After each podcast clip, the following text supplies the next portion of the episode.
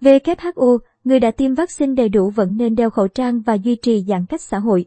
Tổ chức Y tế Thế giới WHO hối thúc mọi người cần thực hiện các biện pháp làm giảm ảnh hưởng của bệnh dịch COVID-19. Trong đó có đeo khẩu trang và duy trì giãn cách xã hội dù đã tiêm vaccine hay chưa. Một số quốc gia và cộng đồng đang bị cuốn vào cảm giác an tâm giả rằng đại dịch đã trôi qua và những người đã tiêm vaccine được bảo vệ hoàn toàn trước dịch bệnh COVID-19. Tổng Giám đốc WHO Tedros Adhanom Ghebreyesus nhận định với báo giới ngày 24 tháng 11. Ông Tedros cũng lưu ý rằng, các loại vaccine COVID-19 đã cứu sống nhiều người và làm giảm nguy cơ mắc bệnh nặng cũng như tử vong. Song những người đã tiêm vaccine vẫn có thể mắc bệnh và lây lan virus giữa bối cảnh các sinh hoạt xã hội đang quay lại tình trạng trước đại dịch.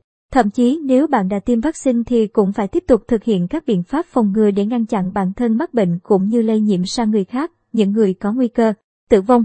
Điều đó tức là bạn vẫn cần duy trì đeo khẩu trang, giãn cách xã hội, tránh đám đông và gặp gỡ người khác bên ngoài nếu có thể, cũng như nên ở trong những không gian trong nhà có hệ thống thông gió tốt.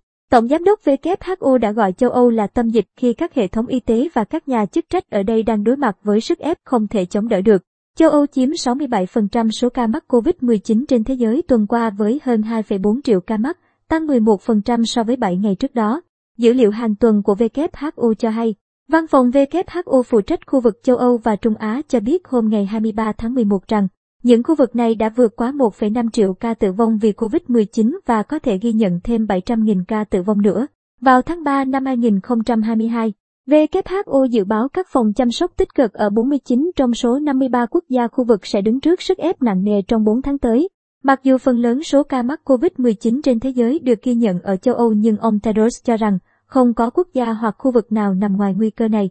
Dù vậy, việc mở rộng độ phủ vaccine, đeo khẩu trang, duy trì giãn cách xã hội, cải thiện hệ thống thông gió trong nhà có thể giúp làm giảm sự lây nhiễm COVID-19 mà không dẫn đến phong tỏa trong dịp nghỉ lễ sắp tới, bà Maria Van Kerkhove, trưởng nhóm kỹ thuật thuộc Bộ phận Dịch bệnh khẩn cấp của WHO nhận định.